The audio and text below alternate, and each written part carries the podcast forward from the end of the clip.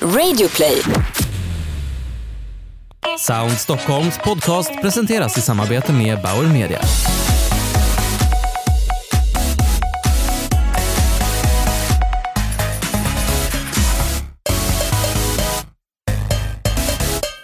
Välkomna till en podd där vi tar reda på hur ljud påverkar oss människor och hur varumärken kan använda ljud och ny teknik för att uppnå sina kommunikativa mål. Jag heter Thomas Nilsson och jobbar som reporter på Resumé. Just nu sitter vi i Bauer Medias studio på Resumés heldagsevent Sound Stockholm. Och idag har vi fått lyssna till några av världens främsta experter inom ljud. Robin Hoffman är medgrundare och creative director på eh, den tyska byrån Hear This, som med hjälp av olika algoritmer lyckats matcha och omvandla varumärkeslöften till musik. Welcome to Sound Stockholm, Robin Hoffman. Thank you very much. Thank you. So you started Hear This in 2005. Yeah, wow, that's Now when you say it, it's a long time ago. Yeah. what were why? What were the main reasons to? Where did you see the business opportunities? Why did you believe in sound and this? Uh, did you all, were you already thinking about an algorithm that could translate uh, No. brand promise to? No, but not not back in the days. I mean, the story was that I uh, was a DJ, so I was just a music lover, and then I started my own record label because I had so much music which was not existing on on records. So I thought like, okay, somebody has to bring it out. And then uh, it went well, well, good, good, and, and and I was traveling the world and DJ'd, and then I also was asked by brands like fashion brands, can you play on my DJ on my catwalk, or a shop was asking, hey, can you can you put a playlist for my shop? And more and more. And then you know my music was used in commercials and this kind of stuff. So I was like, hey, there's a that. How is it called? You know, because it was uh, back in the days nobody was using the, the. I mean, audio branding was there, but it was so little. It was such a niche uh, that it, it was not a big story. You know, but I had a feeling that. I have the the experience to talk both languages. The the marketing language because I studied communication design so I had the experience from also from agency world, and of course with my label I understand and speak the language of artists.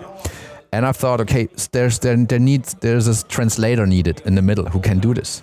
So I, I started it, and then we did it for the last ten more than ten years. Uh, the, the business was growing, the team was growing, and the team pretty much consists of same-minded people, like music experts. I would say come from the DJ scene, somebody who owns a record shop, like all those kind of stuff. But of course, at the end, I felt okay, it's getting bigger and bigger, and and how could technology help to um, or, or how can we take the our guts feeling i would say or our experiences and put it into an technology into an algorithm. How we how we can we te- te- teach a machine learning system to understand the music the same way we do. And that was pretty much the birth of uh, our research and development project. We've been get funded by the european union. And uh, and yeah, and now it's of course exciting after three years of, of testing and, and, and to see that it really works. Because first of all, it was a strange idea. Yeah, it really is.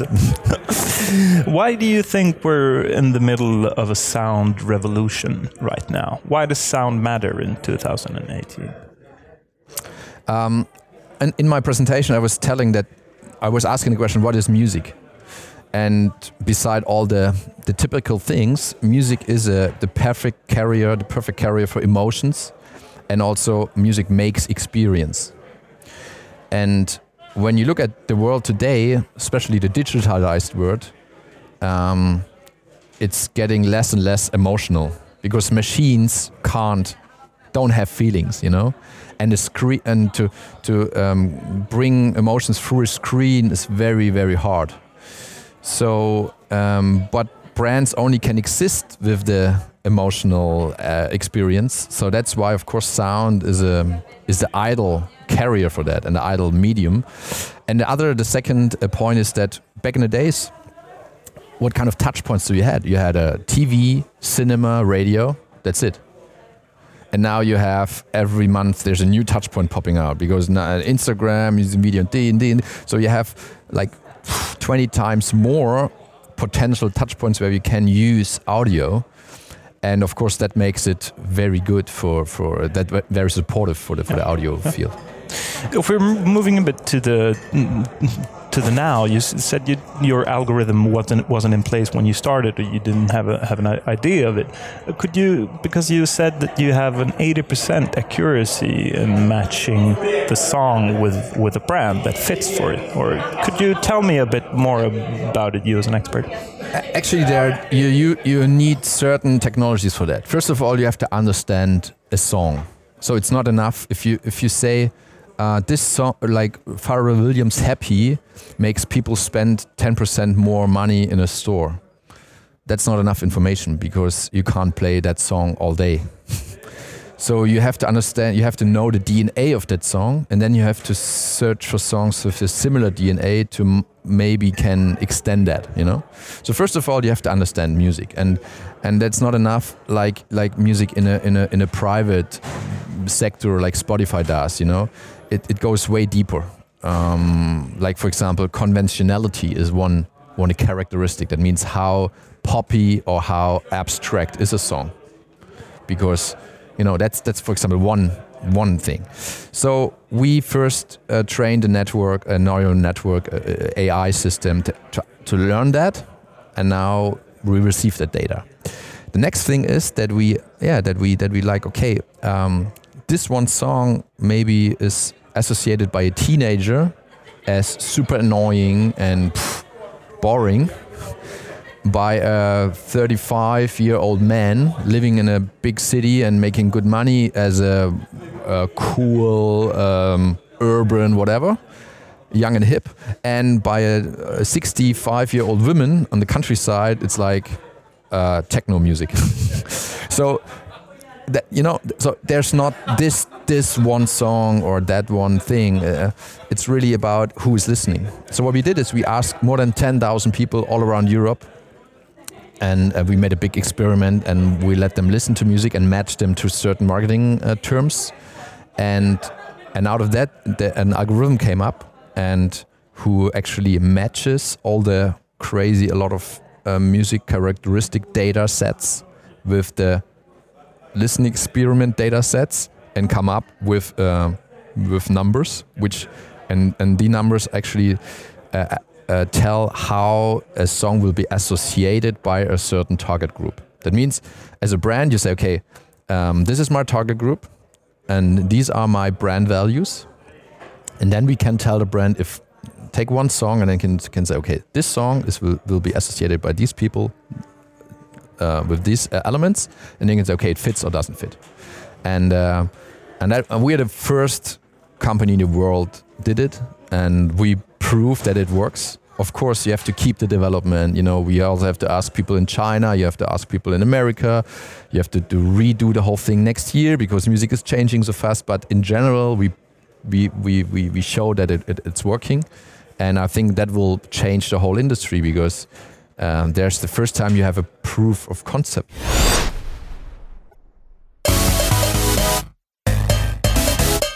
What, what, what are your clients coming to you with uh, at the moment? What are the, the new type of project projects that you've been working on for the last year or so that you see might develop into the future? I mean, of course, uh, back in the days, somebody says, "Hey, I want to have an audio logo," or then somebody says, "I need music for my store." Now it's like, okay, this is my brand.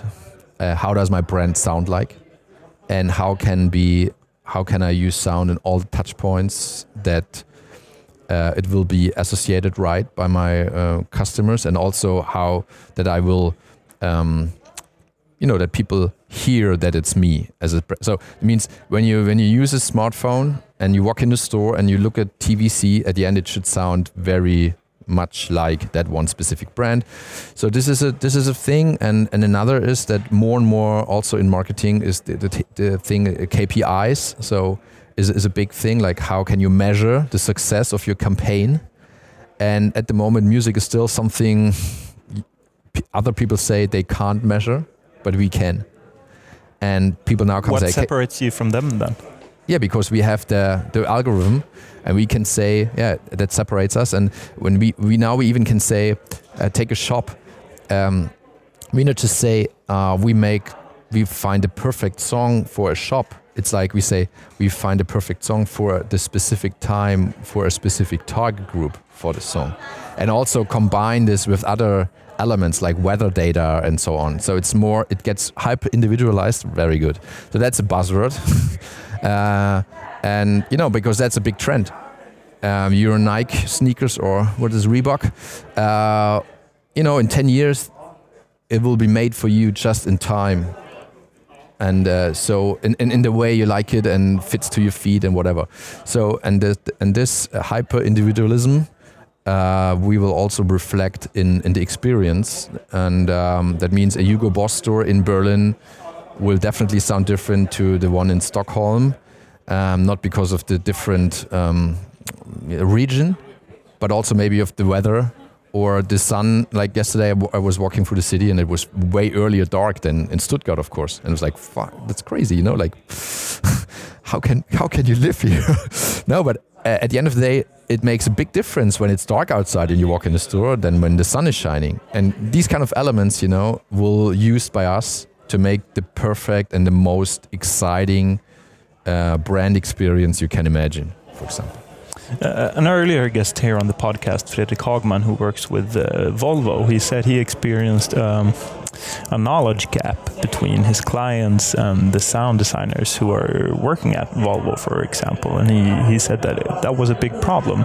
Do you experience the same uh, knowledge gap between you and the, the customers that you have?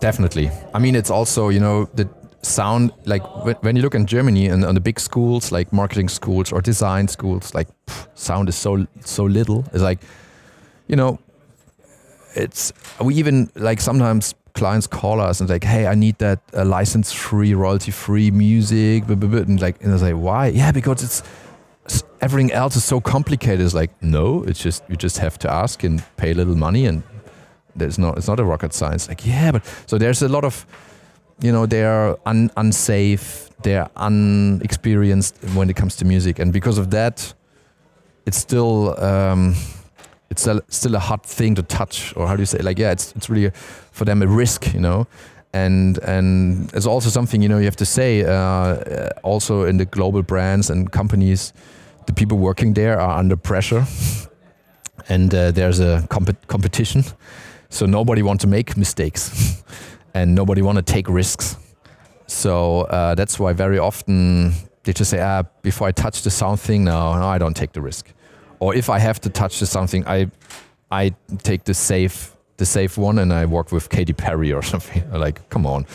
Um, and now also that might means also what we want to offer is to give it more safety feeling, and we want to deliver data or whatever information that helps the people we work with internally to the CEO, communicate, argue, um, and, and, and, and be safe in their thing. So it's, and when it comes to the car, I mean, of course, I'm from Stuttgart, which is the, is it the capital of automotive industry in the world? No, it was Detroit. Yeah. Anyway, we have a couple of car brands in Stuttgart based.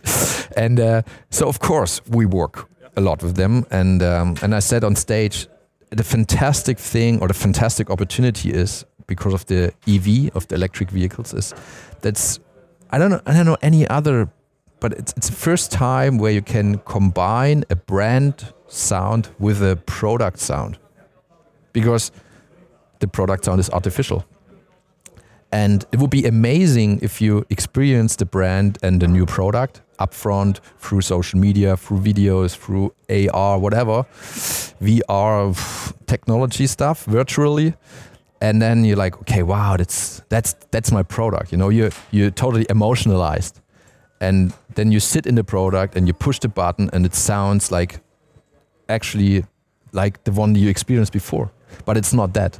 Like I, I don't know if I could say that in public, but I have tested on at South by Southwest the the first all electric Mercedes, and of course it was a prototype, but sound wise it was so bad it was like, come on, guys. You know, like the, the video's been super bold and like proud, like power and bass and, you know, like and futuristic. And then you start the end, not the engine, but you start the, mach- the, the system. The machine, yeah. And it makes like beep, beep, beep. And you're like, no way, that, that's it. So uh, I think there's a lot to do, and also what was speaking on stage with with the with the guy from Volvo. Uh, also here, hyper individualism is a big thing. I mean, if the car knows that you are an experienced driver, and um, maybe some of the sounds just not appearing or being super silent. But if you if your 18 year old son is driving, maybe it's super loud because come on, guy, you know. he needs a bit of support. Yeah, and the same with exterior sound. Like I want my my electric car, if I would have one, I want to have this. The exterior sound should be different when I pass by a school at 12 o'clock. Then I'm driving at night in a living area where just a cat is crossing the, the, the street. You know, I mean, so there's so much more to do, and and the whole emotional thing. Like just th think about the automotive, uh, um, uh, autonomous driving. Of course, most people have fear about it, and here we come back to the uh, emotional aspect. When the car is a friend because you feel comfortable, it feels nice, it feels warm, cozy you then trust that vehicle that it brings you safe home. But when the car sounds technically and cold and distanced, you're like, ah, oh, I want to have my old Mercedes Benz diesel back, please. and we wouldn't want that. Uh, it sounds like you have a lot of work uh, to do in the coming years. Yeah, there's a lot, a lot to do. That's why I'm also here, and I mean, I, I see it also as a mission to talk about it and to uh, inspire the people and and to think, you know, yeah. and uh, yeah, it's been really inspiring to to to listen to you. Thank you very much, Robin Hofmann, much. co-founder and creative director of Hear This. Bye Thank bye. you.